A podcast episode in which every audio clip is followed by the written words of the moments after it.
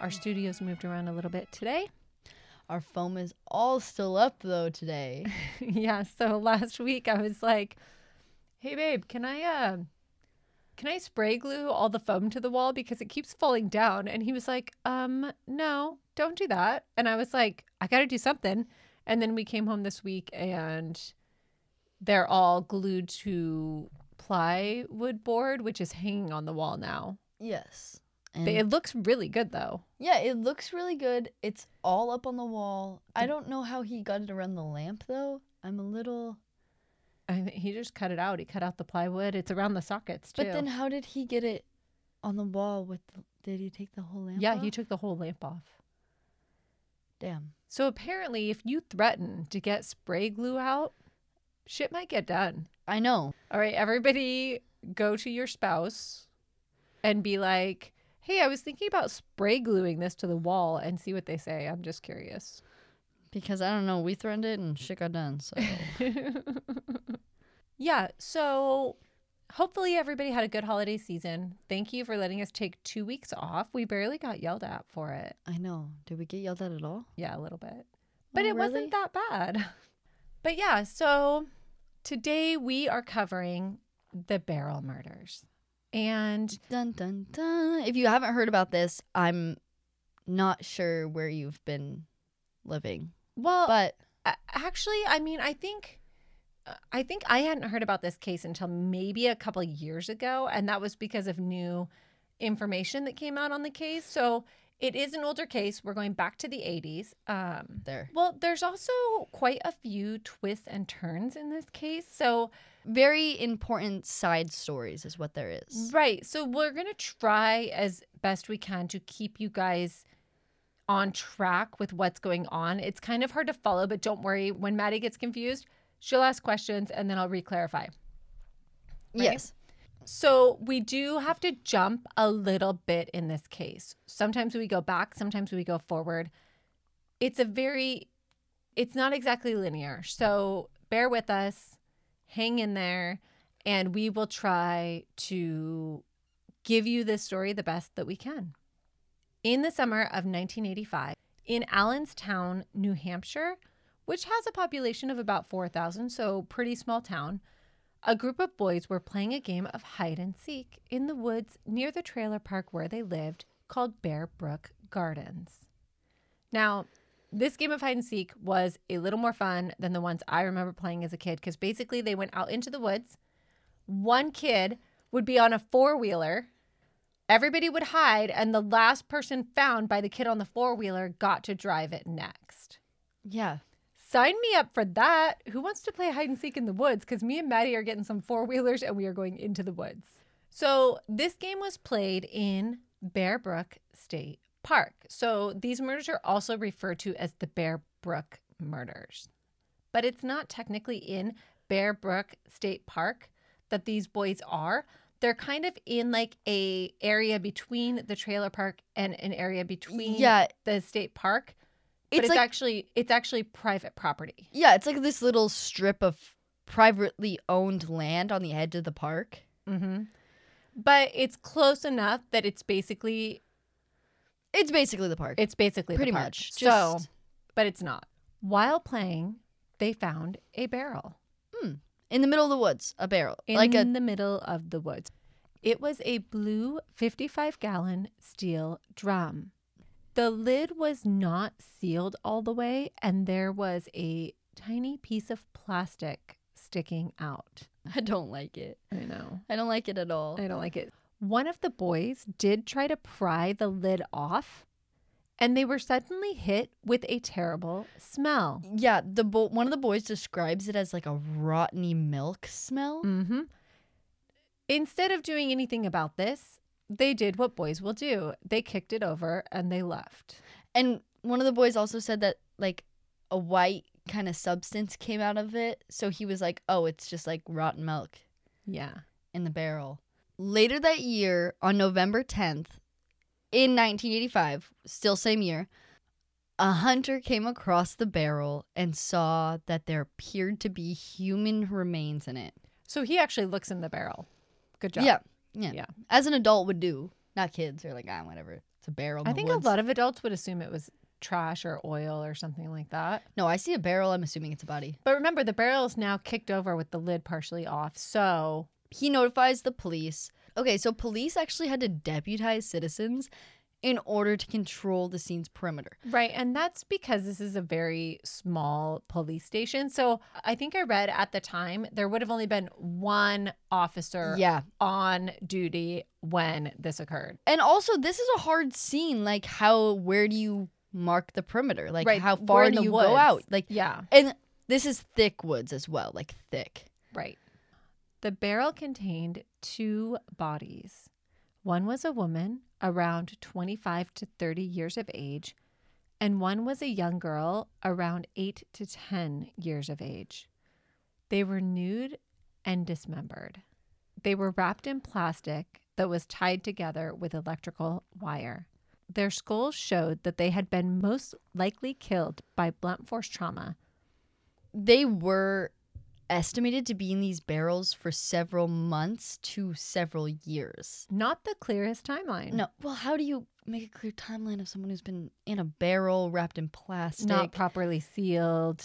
Now they've also been exposed to the elements once the seal is broken too. So, I mean, definitely hard to determine a time of death on this. I wish they could have gotten a little closer though.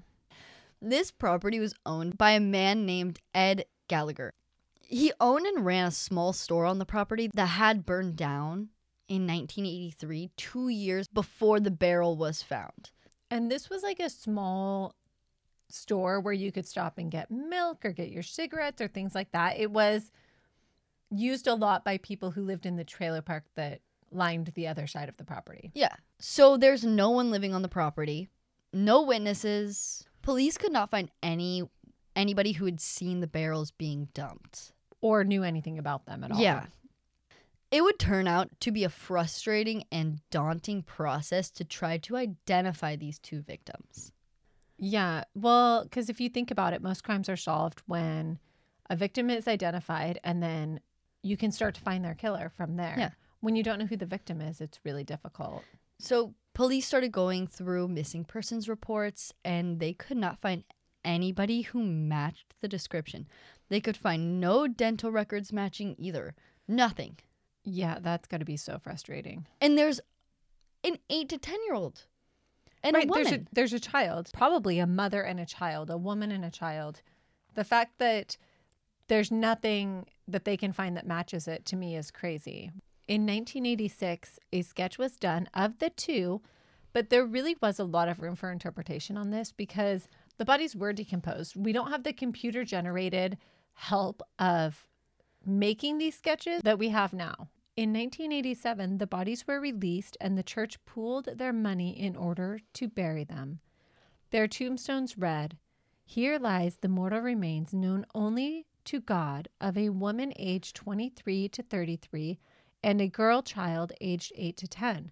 Their slain bodies were found on November tenth, nineteen eighty-five in Bear Brook State Park. May their souls find peace in God's loving care." And after this, the case went cold. So just a few miles away on Saturday, the day before the barrel was found, a man named Danny Paquette was shot and killed while working in his backyard. He'd been shot in the chest, and police thought the bullet came from the woods across the street. Police initially thought that it might be a hunting accident. Right. But either way, this case actually caused a huge divide in the resources available for the Bear Brook case. Yeah, because remember, the police force in this town is so small. Right. And this is state police now, right? So state police have this case. But people are actually pulled off of the Danny Paquette case in order to work the Bear Brook case when it happens the following day. So we're definitely splitting resources. Are the cases connected? So when you're living in a town that barely has any murder, and then all of a sudden we have a three, man's shot. We have three dead bodies in two yeah. days in a weekend. So it was determined that it was a hunting accident and the case was closed. But in nineteen ninety-nine, a private investigator would be hired, and he found that Danny's stepdaughter had actually been responsible for the murder. Yeah, so the cases appeared to have nothing to do with each other, but it's still a really crazy case. And we might talk about this later or on our Patreon or something, but it's it's crazy. And I like how they're just like, oh, it's a spare, it's a stray bullet from the woods, shot him directly in the chest. Right? From across the street. Yeah. Hunting no. accident. No. This is pretty crazy. In May of two thousand.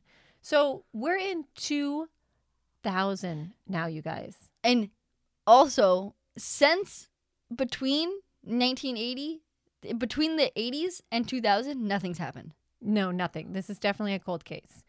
A detective named John Cody was assigned the cold case and was expected to work it in his spare time. So basically, the way I understand it is you get hired or promoted, and then mm-hmm. you're assigned a couple cold cases that you're expected to work when you don't have an active case in front of you.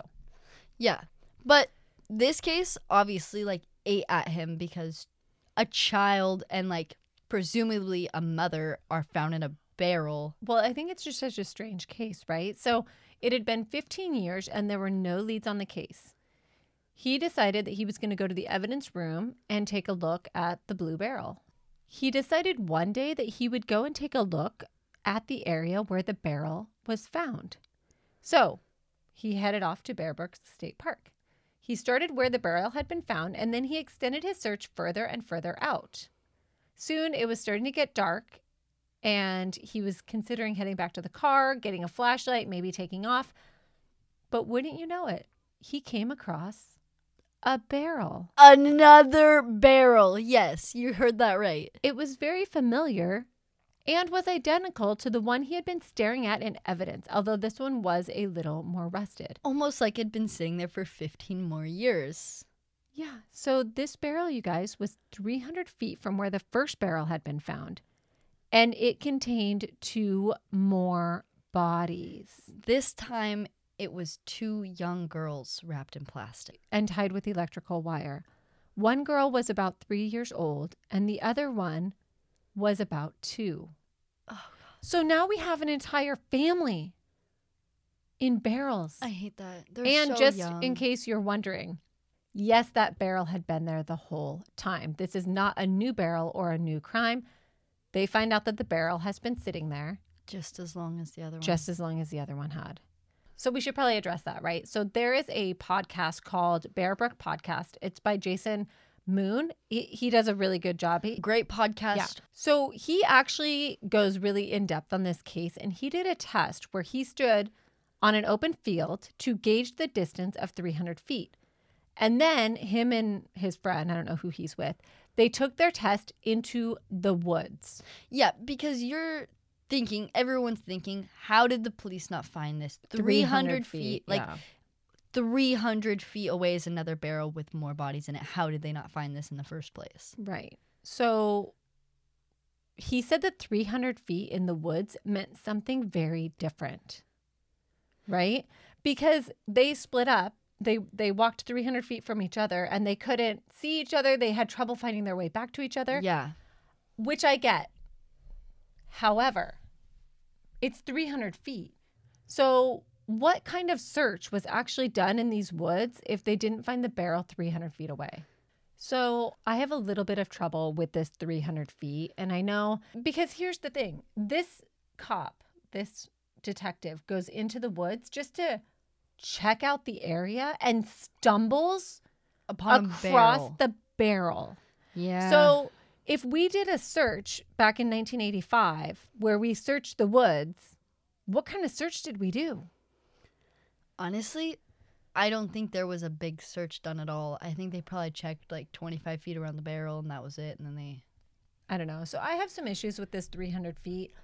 Also, though, if I went into the woods to uh, Jason's point, if I went into the woods and walked three hundred feet from Madison, would I think it was a, a reasonable amount to circle an entire perimeter to have that within the perimeter? I don't know, but I feel like the barrel should have been found in nineteen eighty-five. Yeah, as do I, but it is a really small town. They were deputizing citizens. Like, I know, right? I'm not sure how much blame I want to put on the on the police department about where right. they searched. I don't I'm not quite sure. Gray area. So now we have basically kind of an entire family. We have a woman and we have three children. So this should make it a lot easier to find them, right? And maybe that's why they couldn't find them before, because they didn't know how big the family was. Yeah. But no, the case would go cold again. Okay, but years later, D N A would determine that the adult female was maternally related to the oldest and the youngest girl. So most likely a mother. It could be a sister or cousin at this point.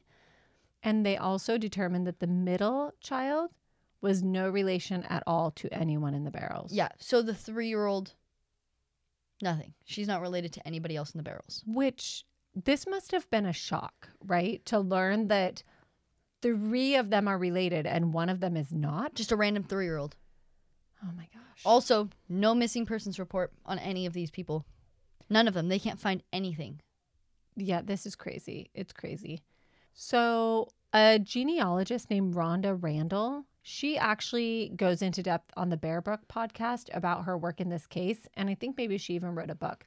But basically, she goes to work on trying to identify who these victims might have been. Yeah.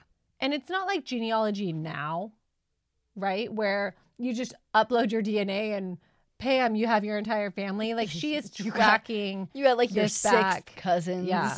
She she's definitely, it's going to take her a lot longer for the work that she's doing on it. Yeah.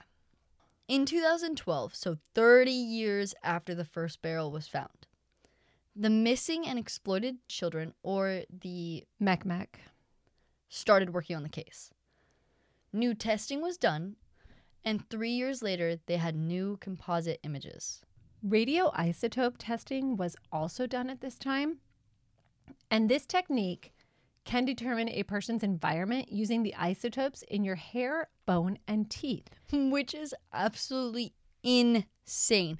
There's actually a lot of cases that have been solved using this technology because they're able to take a person who has been missing or deceased for a long time, unidentified, and they can actually trace them to the region or area that they lived, and they can also trace where they have gone, which is crazy. So the isotopic signature of the woman and children that were related were identical, indicating that they had lived in the same area with each other, mm-hmm. while the fourth unrelated victim had a different isotopic signature. But the signature of all four indicated that they had been together for the last two weeks or up to three months. They were able to narrow down the areas that all of them had been, which narrowed it to a handful of states in the U S. So this girl that's unrelated in the barrels, now they know that she has not always lived with the rest of them. Yeah, so she joined them with up to three three months before their death. Right. So was she adopted? Was she kidnapped? And guess where all of this led? To nothing. Zero clues.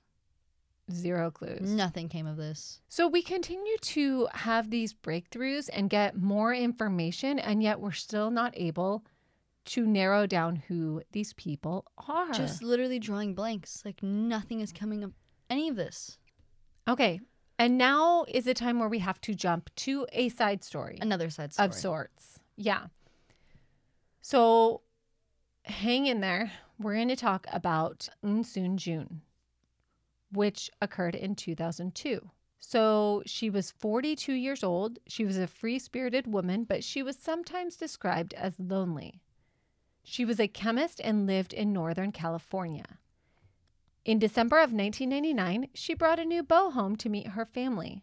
He was a successful man named Larry Vanner, who actually turned out to be more of a drifter. She had hired him as a handyman, and he had been recommended by a friend of hers. Her family was immediately concerned after their encounter with Larry. Yeah. Eun-Soon began to drift away from her family and even wrote emails to them saying that she didn't want anything to do with them. She was close with her family before. Right. Like, she was close with them before so this. So wedge driven in. By two thousand one. Red flag right there. Red flag. I can't even imagine if you did that to me. I would be like tracking you down and banging on your door every day. Like, there's no way. Yeah. By two thousand one, Larry had moved in with Eun-Soon, and the two were married in a backyard ceremony, although there is no marriage license for this marriage. Okay. Eventually, her family stopped hearing from her altogether. One of Eun-Soon's friends got concerned when she was unable to get in touch with her, and she got a different answer every time she called.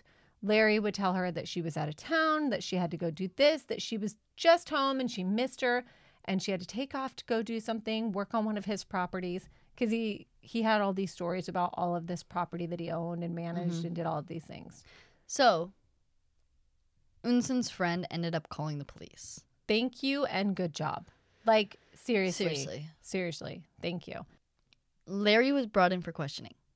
He was evasive and made police very suspicious. Good. That's what you should do when you're called in for questioning. Right. Let me make myself as there's suspicious as actually, possible. There's actually a video of this interview, too. I'll try to see if I can find it. Okay, so he claimed that Eun-Soon was fine and she was out of town for a job, but that he couldn't get in touch with her. Mm-hmm.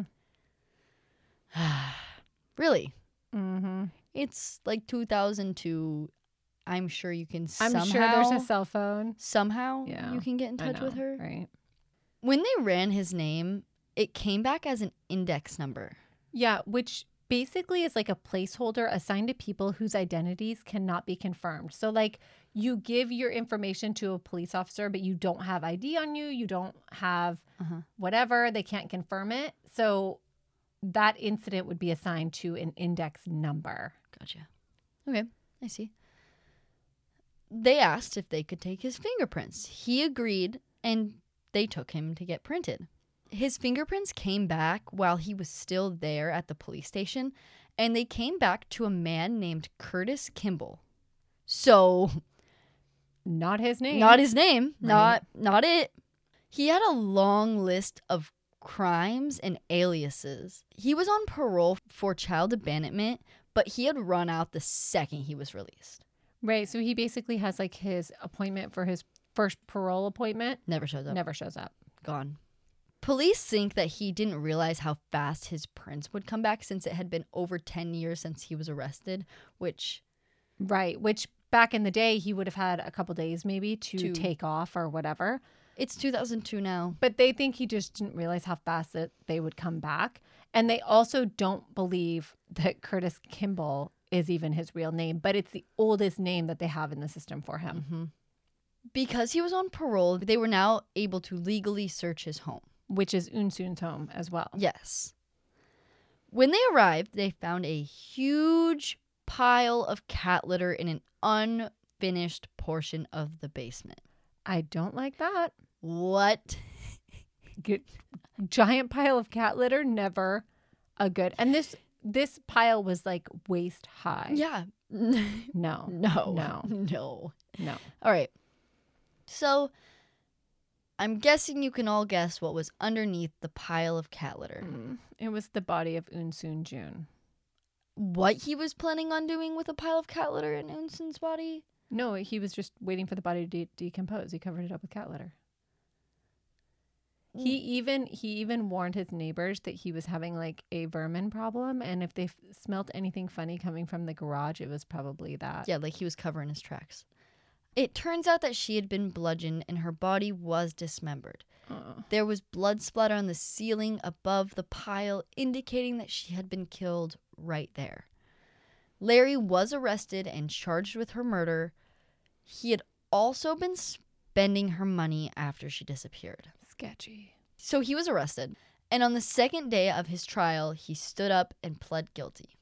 Right then and there. Right then and there. And I think we have, I have a theory about this, but we'll talk about that in a little bit. We'll go digging into that.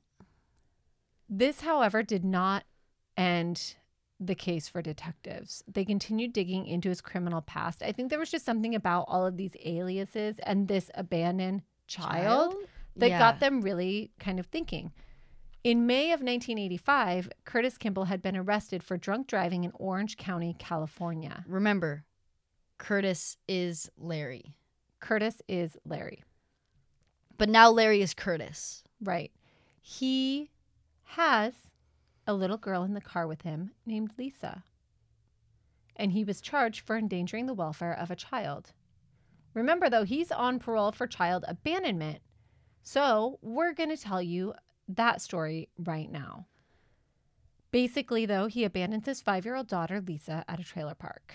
And this is what happened. In nineteen eighty-six, at the time, he was using the name Gordon Jensen. So Gordon Jensen. So wait, Larry is Curtis. Curtis is Gordon. Now we're on to Gordon. Jesus. Curtis is now Gordon. I told you we're going to try to keep it straight for you. Just assume that any guy we talk about is this guy. He showed up at the R V park called Holiday Host R V Park in Scottsdale, California. Him and five-year-old Lisa lived out of a truck camper. There, they met an elderly couple who they became friendly with, and the two started babysitting Lisa when he would do odd jobs. This would lead to them becoming very concerned about Lisa. He seemed to be struggling to care for her. She was super skinny. She was always dirty. Gordon had told them that Lisa's mom died of cancer when she was a baby. And he would do things like openly cry about it, yeah. get upset. I'm going to say right now, though, Gordon Jensen, I don't believe you.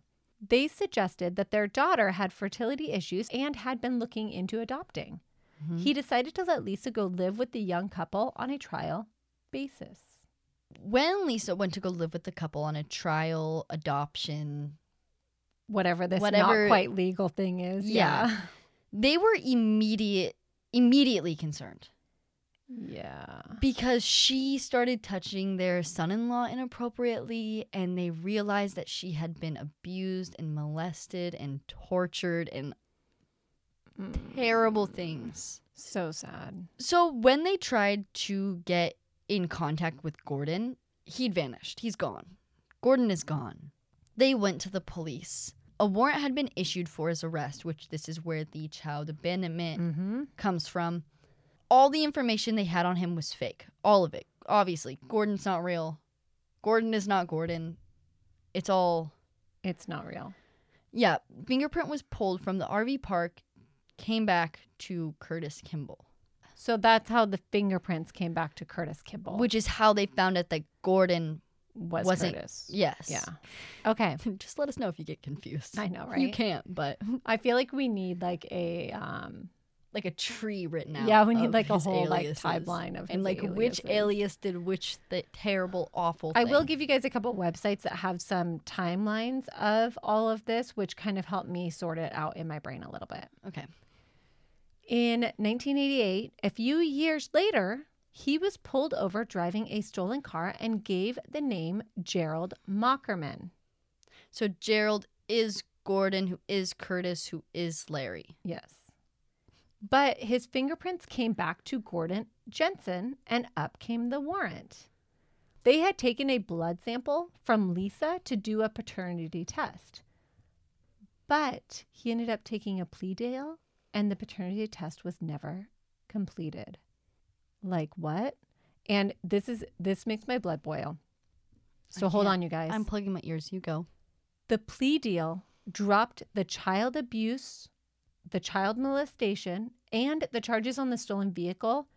And all he was sentenced for was child abandonment. You're kidding. What is that? No, it's worse. He was sentenced to three years in prison. And he only served a year and a half. And then he was released on parole, but never showed up for his parole hearing. Hence, Hence the parole violation. Yep. So the police just accepted that this little girl belonged to him. And they dropped the child abuse and molestation cases? No. I like, don't... what in the actual? I can't. How does this happen? How? I know this is in eighty-eight, but I'm sorry, in eighty-eight... a year and a half does not even begin to cover the damage that he did to that little girl. No. No. It does not. No. All right.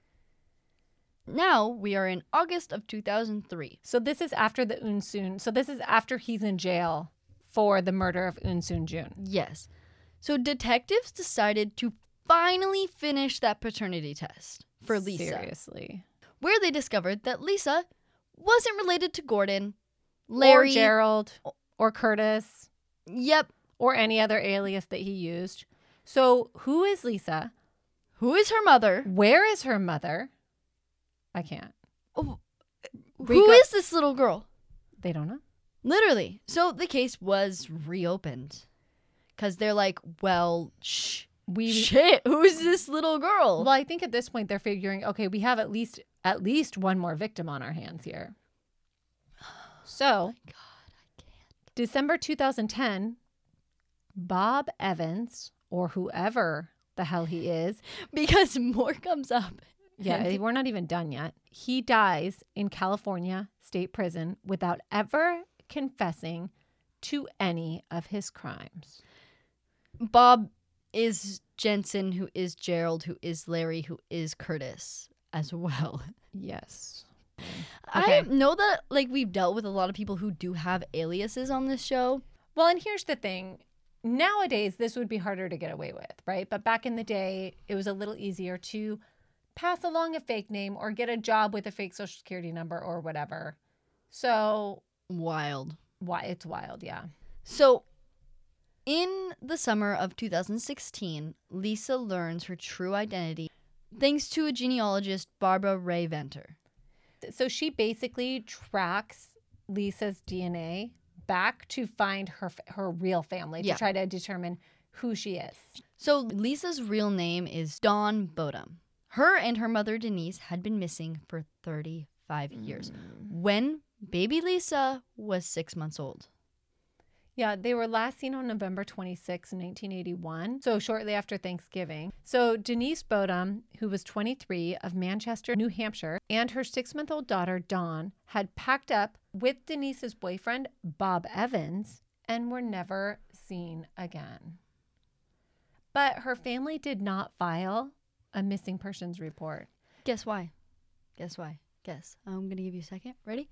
Because he'd wedged her away from... Well, yeah, there had been some tension in the family, and there had been some sort of argument, I think, between Denise and her mother the day that they were there for Thanksgiving. And they just assumed that she didn't want anything to do with them. And that's why they hadn't heard from her. Yep. In January of two thousand seventeen, we're getting a little current here, guys, a press conference is held. It is announced that Bob Evans is the biological father of the middle child found in the barrels at Bear Brook State Park. This is the child that wasn't genetically related to the other victims in the barrel. Right. Barrels. So at this point, Bob Evans is, or Curtis Kimball or whoever, is believed to be the killer of all four victims in the barrel, including his own daughter. But we still don't know his daughter's name, who her mother is, and we still don't know who the other three victims are, because guess what? Denise is not one of them. Wait, what? Denise. So Lisa's mom, Denise, is still missing. She is not the woman in the barrel. They checked. Well, I just... Where are all these kids' mothers? Where are all their mothers? Where... So he is obviously believed to be related to the disappearance of Denise because he had her daughter. Mm-hmm.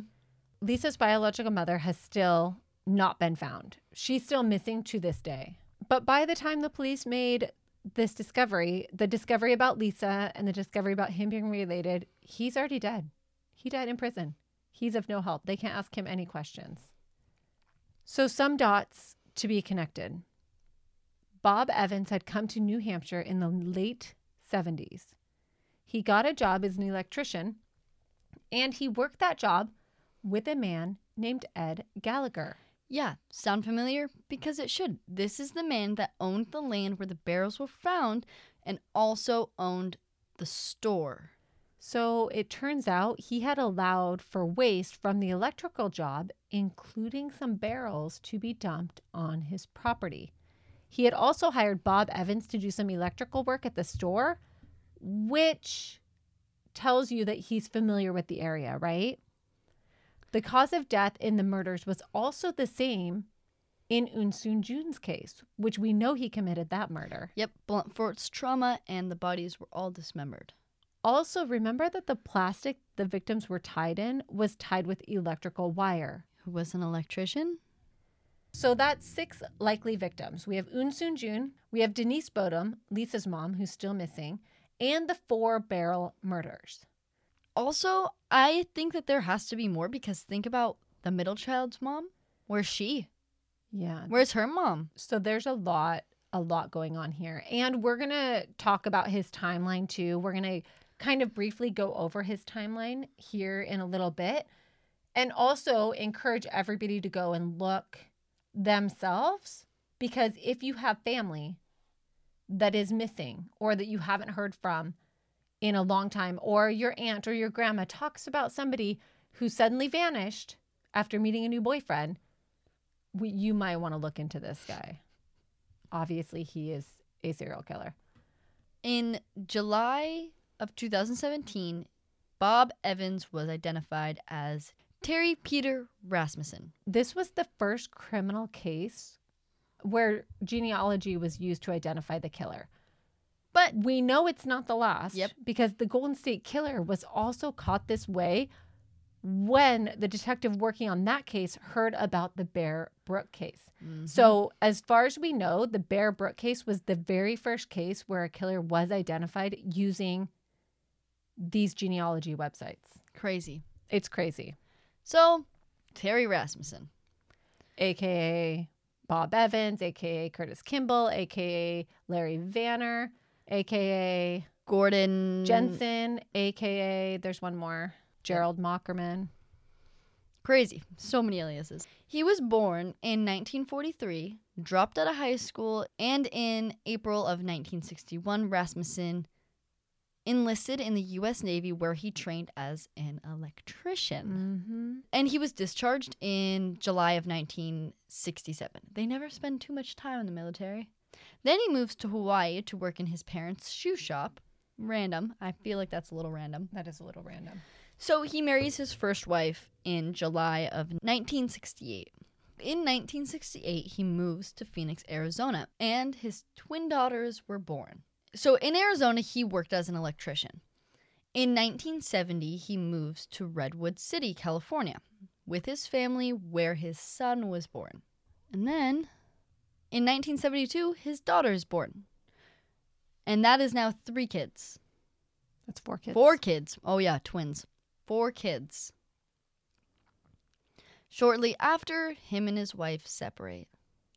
Surprised? In April of nineteen seventy-three, Rasmussen is arrested in Phoenix, Arizona for aggravated assault. Temper, temper. In nineteen seventy-five to nineteen seventy-six, Rasmussen visits his children in Arizona with an unidentified woman. Yeah, so basically his kids don't quite remember what year this was, but he did come to visit them and had an, an unidentified woman with him. And this would be the last time his family saw him. His kids, his yep. ex-wife, last time. So I would assume, unless there's another victim out there, that this is Lisa's mother. June sixth, twenty nineteen, the victims in the barrel are identified. Technology advances finally made it possible to get D N A off of rootless hair from the victims. The D N A is uploaded into GEDmatch. Marlyse Honeychurch was the adult victim. Marie Elizabeth Vaughn was the older girl, and Sarah Lynn McWaters was the youngest girl. At the same time that this is happening, a woman named Rebecca Heath, and this is crazy, I actually heard an interview with her uh, somewhere a, a while back, but she was a librarian, and she brought information to the police. She had seen something on a genealogy message board about family members looking for family members of missing relatives. So they have like a message board on these genealogy sites that you can like post stuff on. So this case had been bothering her for a while, and she had been kind of like fishing through these old message boards, like going back a decade, looking for people who posted about their loved ones that might fit the description of these barrel murders. So this is crazy. She started listening to the podcast Bear Brook, yeah. the one that we've been talking about. And she started taking notes. When she heard what areas they had most likely lived in based on the isotope testing that we talked about earlier. Right. she went back to a message board in nineteen ninety-nine on Ancestry dot com where a woman was looking for her half-sister who had last been seen with her mom and older half-sister in nineteen seventy-eight. It turned out that Rebecca was right. So around the same time, they get this information, which matches up with the D N A information, and it all just comes together.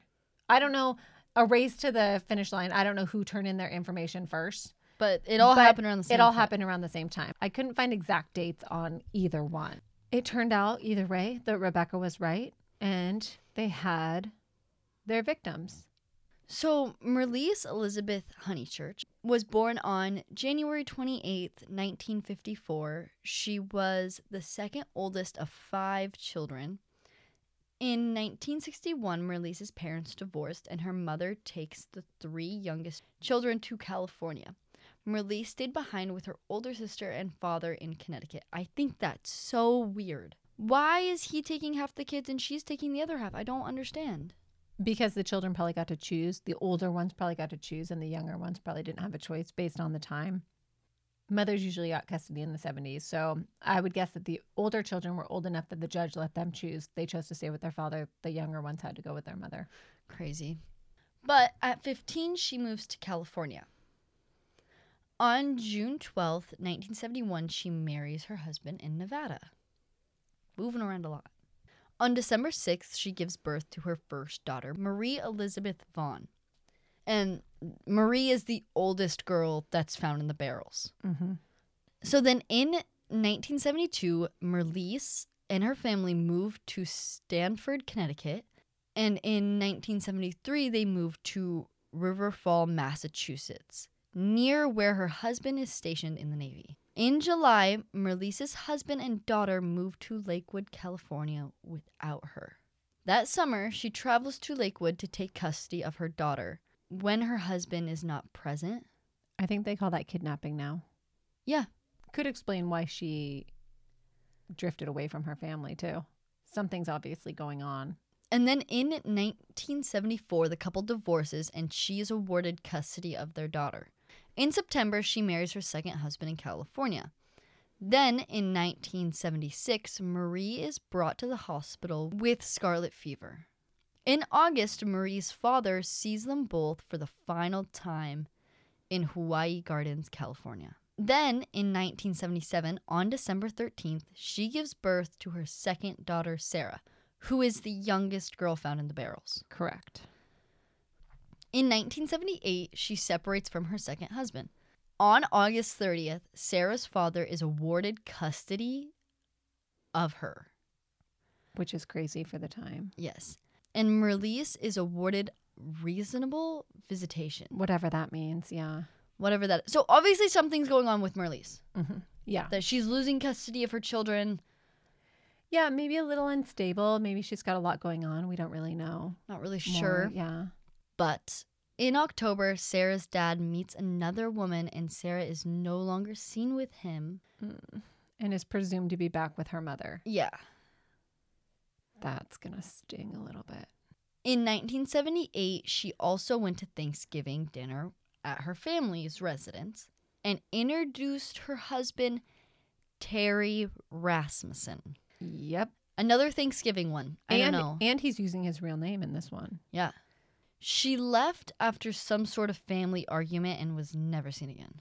Crazy, crazy story how we got here. So basically, in conclusion, the barrel murders happened between nineteen seventy-seven and nineteen eighty-five, based on time of death. We know that it had to be after nineteen seventy-eight now because Marlyse went home for Thanksgiving. Mm-hmm. By January of nineteen eighty-six... Rasmussen had showed up with Lisa at the R V park, and she's five years old. So it would have to be late seventies, I would say between seventy-eight and eighty-one. Yeah. It would be the narrowed down time frame, just based on the information that we have. Because he had to have enough time to meet Lisa, her mom, have a kid, kill Lisa's mom probably, but wait. Lisa also told police when she was first interviewed. At five years old. She's five at this point. Yep. Which she doesn't remember this, but she told police that she had other siblings and that they had died while camping from eating poisonous mushrooms. So who knows what that means? Who knows what that means? So there could be other victims still unknown. We don't know. Ugh. Because, like, that's a weird thing for a five-year-old to say, to, like, make up something. So with the information we have, I would assume that Marlyse, Sarah, and Marie probably died in eighty-one-ish at the latest. Because oh my Sarah's God. Only two, yeah. right? So she was born in seventy-seven. So seventy-nine or eighty, really. I think is, it happened. I'm going to throw it out there. I think it was eighty-one.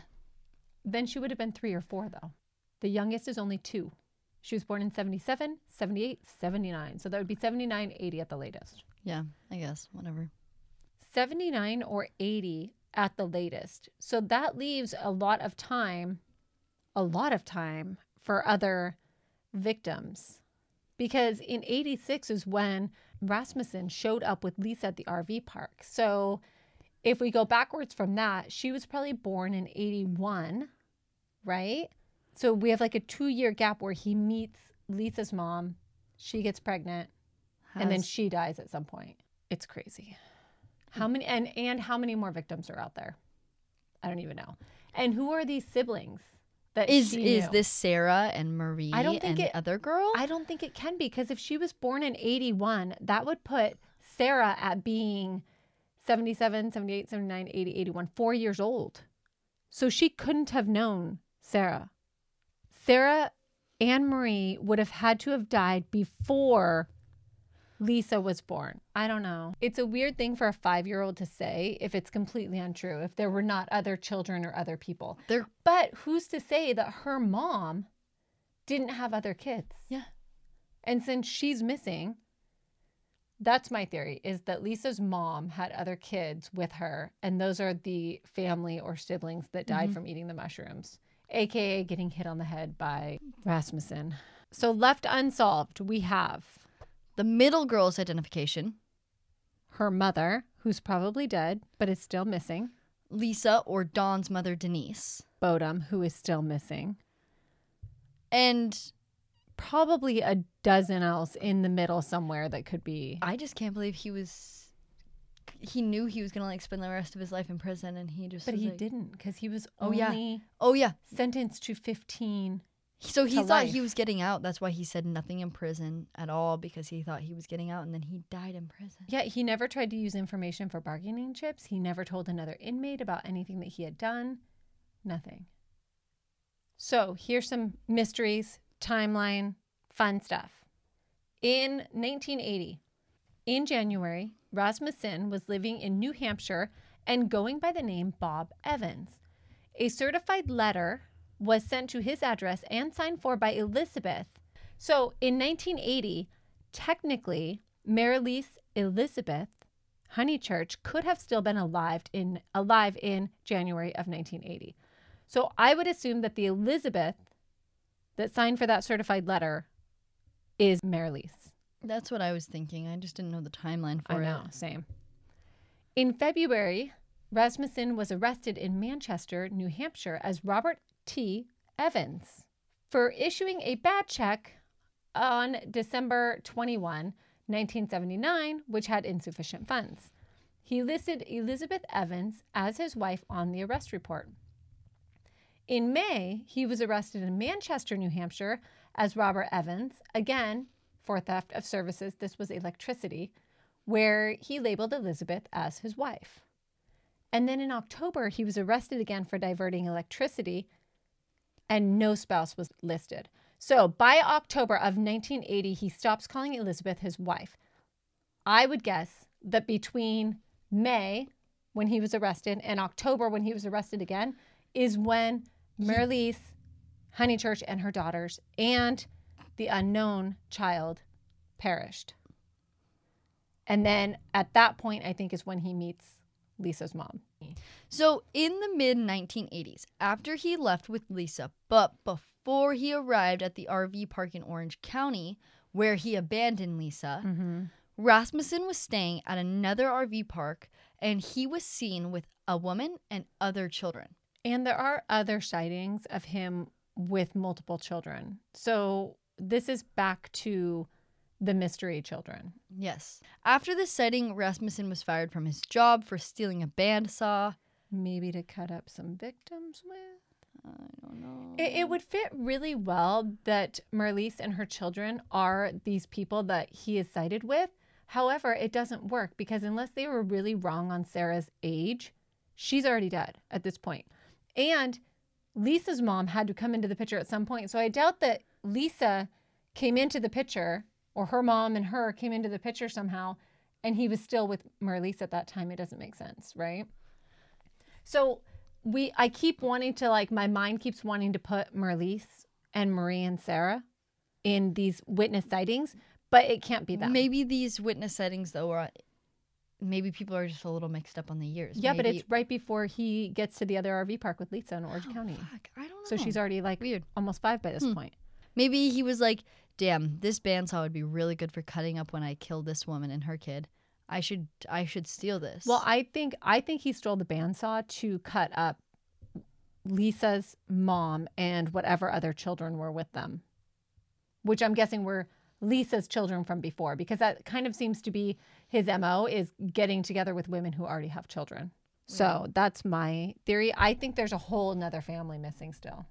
In nineteen eighty-four, Rasmussen is hired under the name of Curtis Kimball in California, where he worked until May of eighty-five. So we know he's in California as Curtis Kimball. In eighty-five. From eighty-four to eighty-five. Okay. In May of nineteen eighty-five, Rasmussen is arrested in Cypress, California as Curtis Mayo Kimball for the D U I. Which he has he Lisa has Lisa in the car. in the car with him at this point. So in six months, the first barrel will be found. Also in nineteen eighty-five, a private investigator would be hired to find Marlyse and her girls, but would be unsuccessful. And I couldn't find who had hired this private investigator.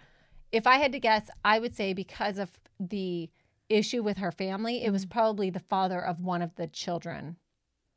Okay. Because they, they, we have two different dads that now their children are missing, right?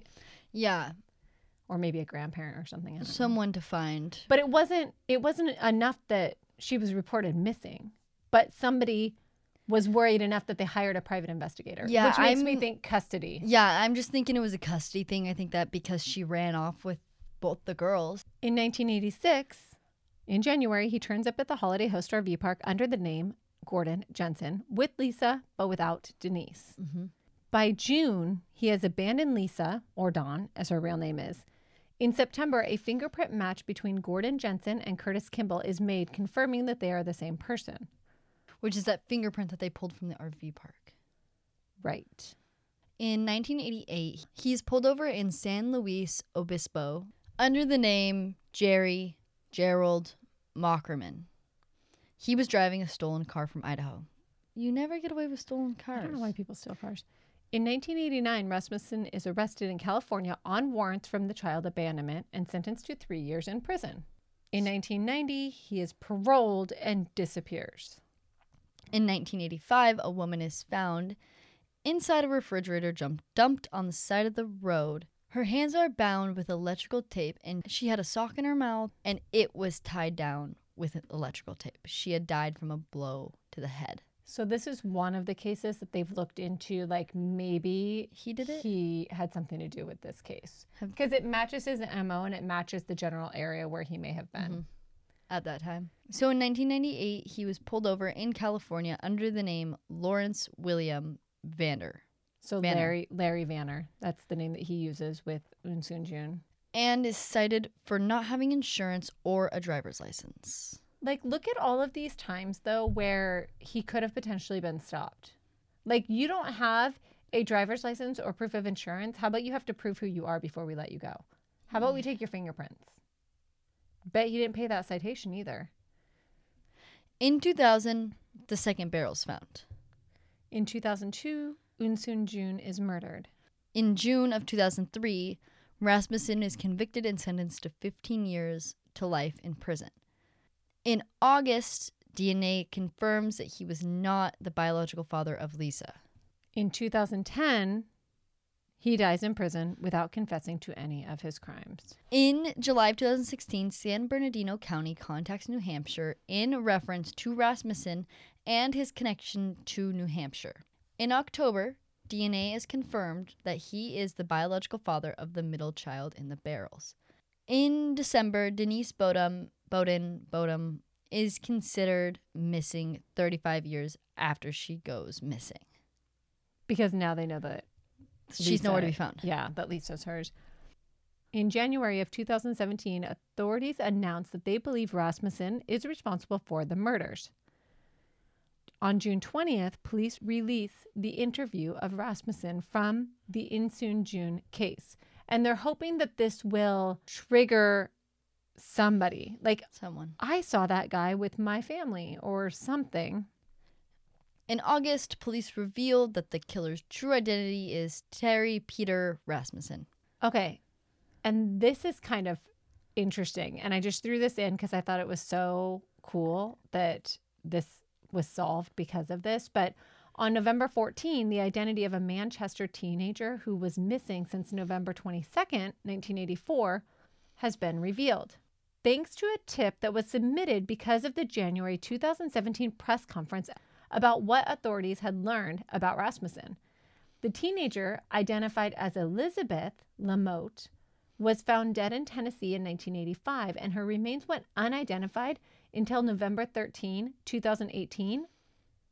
Lamote's family notified police they thought she may have been the woman associated with Rasmussen, known as Elizabeth Evans. Through D N A testing, officials were able to confirm Lamote's identity. Although officials said that Lamote was not Elizabeth Evans, the investigations into both Lamote's disappearances and the death and the identity of Elizabeth Evans are ongoing. It's worth noting that according to the latest timeline provided by authorities, Rasmussen worked as Curtis Kimball at an electric company in California from March eighty-four to May eighty-five.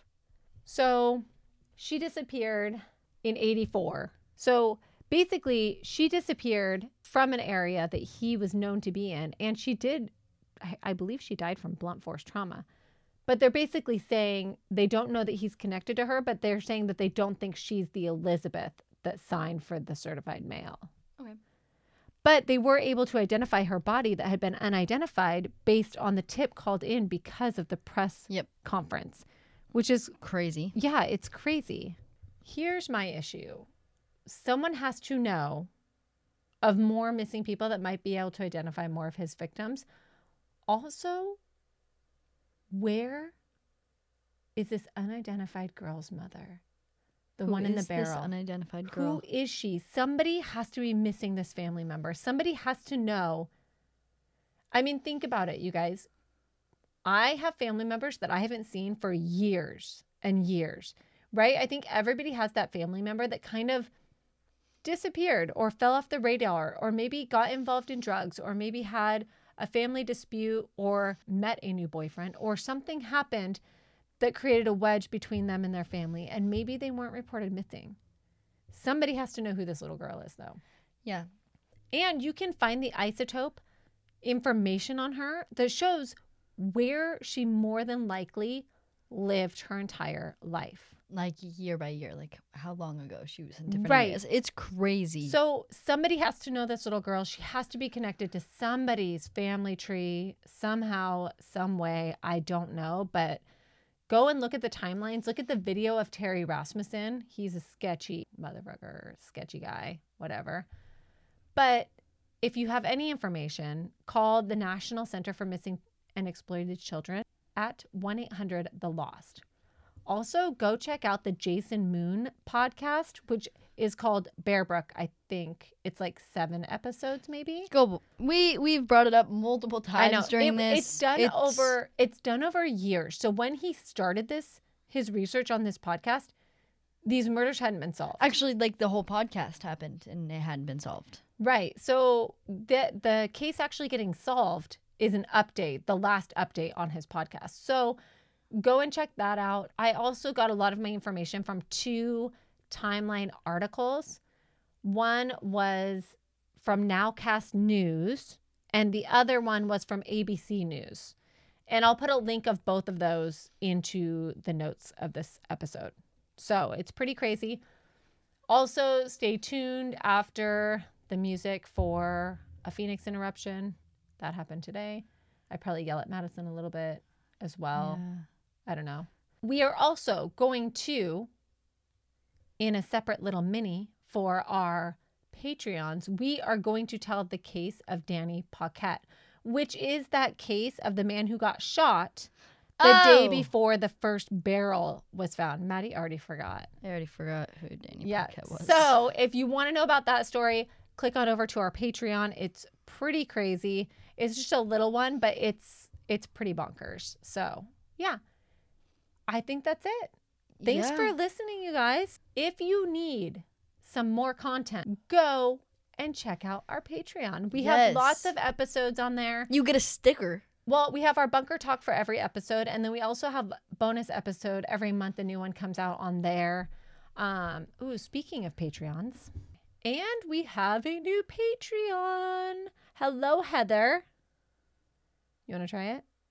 Ponsano? I don't. Ponsano? Ponsano? Correct us. Correct us. We know we're wrong. We know it. We're pretty sure we're wrong. So, yeah. Thank you so much for supporting us. We really appreciate it. And we did still send you a Christmas card. So, you e- should. Yes, we did. You should get a Christmas card along with your sticker, Heather. So, I know you will get it after Christmas, but and you know, if you do sign up for Patreon in the next couple months, you will still get a Christmas card. Are I'm not sorry about them? it. I'm not. We ha- we have a, we, we have, have like, so many. I think we have like ten left. So ten more. The next ten Patreons will also get our Christmas card as well. So I think it just says Happy Holidays though. So I guess it still kind of applies. But thank you, Patreons, for supporting us. We really appreciate you guys. We did our first live this week, which was super fun. Rough. It was a little rough though. We basically just went on, had a lot of technical issues, wished everybody a Merry Christmas, and, and then left. made and then made fun of my sister, I think. So that was uh, that was fun. But we did wear our ugly Christmas sweaters, and yeah, it was fun. So come and join us on Patreon. We really appreciate you guys. You're amazing, and uh, yeah, I think that's it. Thanks again for the break, and we will see you guys next week. Or sooner, if you go join Patreon and listen to all the stuff there. You'll have so much to binge. Just go sign up for Patreon. Yeah, and our episodes on Patreon are just regular crime episodes, too. Yes. So I think this week we had uh, Phoebe Hanschuk case. Last week we had, J- or last month we had J C Dugard. I'm afraid of everything. Garbage Madison's afraid of included. Garbage chutes now because of the Phoebe Hanschuk case. If you haven't heard it, I oh could be God. jammed down a garbage chute so easily. So easily. All right. Well, thank you guys, and we will see you next week. All right. Bye, guys.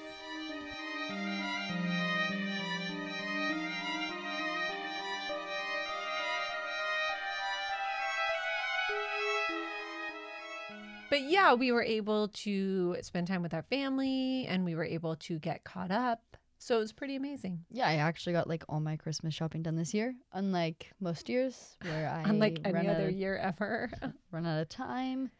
We got all of ours done as well. The only problem we had was Phoenix's main Christmas present never showed up. Never showed up. So we ordered it first in November. It was an art easel. Super cute. She's super into Nobody art. Nobody tell Phoenix. She yeah, don't tell her. She hasn't gotten it yet. But she's super into art. She's just like Maddie. We got her all of these paints, and we got her all of this like fun stuff to go with it. And then two weeks after I order it, it tells me that my order's running late. And I'm like, okay, that's fine. Whatever. It's but it November. says it's still going to come by the tenth of December. And I'm like, perfect. So then like the eleventh of December, I pull it up, and it's like, yeah, your package might be lost. And I'm like, oh my God. So I track it. It sure enough hasn't been scanned since the distribution center. It's definitely not coming. So I go to see if I can order a new one, and it tells me that it's not going to come in time. So I get a refund on that order. I go and I find one that's prime delivery, says it'll be here before Christmas. It's a totally different art table, more expensive too, but I'm like, whatever, we need to get our art table here. I order it. It's like, your order will be here by the twenty-first. And I'm like, perfect. Guess what happened? On the twenty-first, I happened? get the notice that says, your package may be running late. By the twenty-third, it says, your package may be lost. I'm like, are you fucking kidding me? So we order a fourth one. So third one. Third? Shit. So I then, lost count. So Maddie can't count. So then I'm like, okay, send a replacement, whatever. I guess she'll just get it after Christmas. And then today, which is... the thirty-first. Today is the thirty-first. Oh, today's the thirty-first. So it's like January for you guys, but it's the thirty-first for us. I get a message saying, your package is running late. And I'm like, God fucking damn it. So it's never going to come. It's never going to come, but she got a bunch of paints that she's just been painting on the table with. I'm like, oh, God. We, yeah, we already broke into the paints the other day. Yeah, she doesn't seem to mind or care. I mean, she. I don't think she feels like she got gypped for Christmas, so I guess it turned out okay. I guess it was fine. It was fine. Whatever. I've never had that happen, though. I've always been so far ahead that I've never run into that issue before. Well, we're not all you, Mom. We're not all you, Marie. We can't all... Don't call me Marie. It's weird. It's weird. I can call you Marie if I want. You can't. Now I'm going to start calling you Marie. Get I ready, gave, guys. I gave you life. I can take it away. That is the... It's my legal right. You know... I'm pretty sure there's a loophole. There's a loophole somewhere that says I can kill I'm you. I'm pretty sure there's plenty of mothers that are actually spending time in prison right now that can probably tell you differently. They just didn't find the right loophole. Okay. I, uh, anyway. It's like a... I'm not really going to kill her, you guys. Please don't call. Like a two thousand fourteen like, Tumblr meme right there. Can you take your bracelet off, please? I accidentally did that. I know, but you're going to be doing it. You again. do it once, you're going to do it twenty times. I know it. No, it's fine. I did just order some really cute rings on Amazon. Take off the bracelet or I will murder you. I don't... I'll give you a Rolo. You want a Rolo? I'll give you a Rolo if you take off your bracelet. By the way... I don't even like Rolos that much. By the way, I got candy in my stocking, which, if anybody knows me, I'm not... Everybody loves candy, right? I love chocolate, but I'm not a big candy eater. I try to avoid it like the plague. And now I feel bad if I don't eat it. So I'm like slowly working my way through it. You know what is kind of upsetting? I had no say what, of what went in your stocking. You didn't. I was at work when oh, they all went were? and got shit for you. So basically I got a pack of licorice. I got okay. two packs of Rolos, which I haven't had a roll. Whoops. I haven't had a Rolo in probably ten years. But the other day, one came out of something... Like a little pack. We were actually on FaceTime when this happened. Yeah. I was at work. And I was like, I was like, I forgot I like Rolos, but only if they're soft and fresh. I don't like them when they're like hard. But so I got two packs of Rolos because I made that comment. And then I got a Butterfinger, which is probably my favorite candy bar. Who doesn't like Butterfinger? I know, right? I don't think I actually know anyone who doesn't like Butterfinger. Like, I know people who don't like, like, Twix and Snickers and different things I, like that. I can, I, I do like Snickers. I'm not, a, Twix isn't my favorite. But Butterfinger, the best. And then I got a little bag of peanut butter M and M's. So all good. All good things. But now... Yeah, I didn't pick any of that out. Now I, I have no, to eat it, though. I had nothing to do with that. Oh, and I also get in every year in my stocking a big stack of lotto cards. How much do we win like this scratch year? Scratch ones. Uh, I think this year I won... fifteen bucks? No, I think it was like twelve... twelve bucks or something. twelve bucks because yeah. one of the ones I scratched off I know got was a ten dollars. You were ten winner. And then I got one two dollar one. And there was, you guys, this is out of like twenty lotto cards. Like this is like a like Don't a buy scratch stack. Lotto. It's not worth it. But last year I think I made more. I think I got like twenty some dollars last yeah. year. So this year I think was that's a little. probably the best we've ever done. I know, like right? twenty bucks. That was good. Our Christmas was good. What was your favorite gift that you got, Maddie, this year? I don't know. I like the kitty hammock that I got. Ooh, she got like this kitty hammock that suction cups to the window.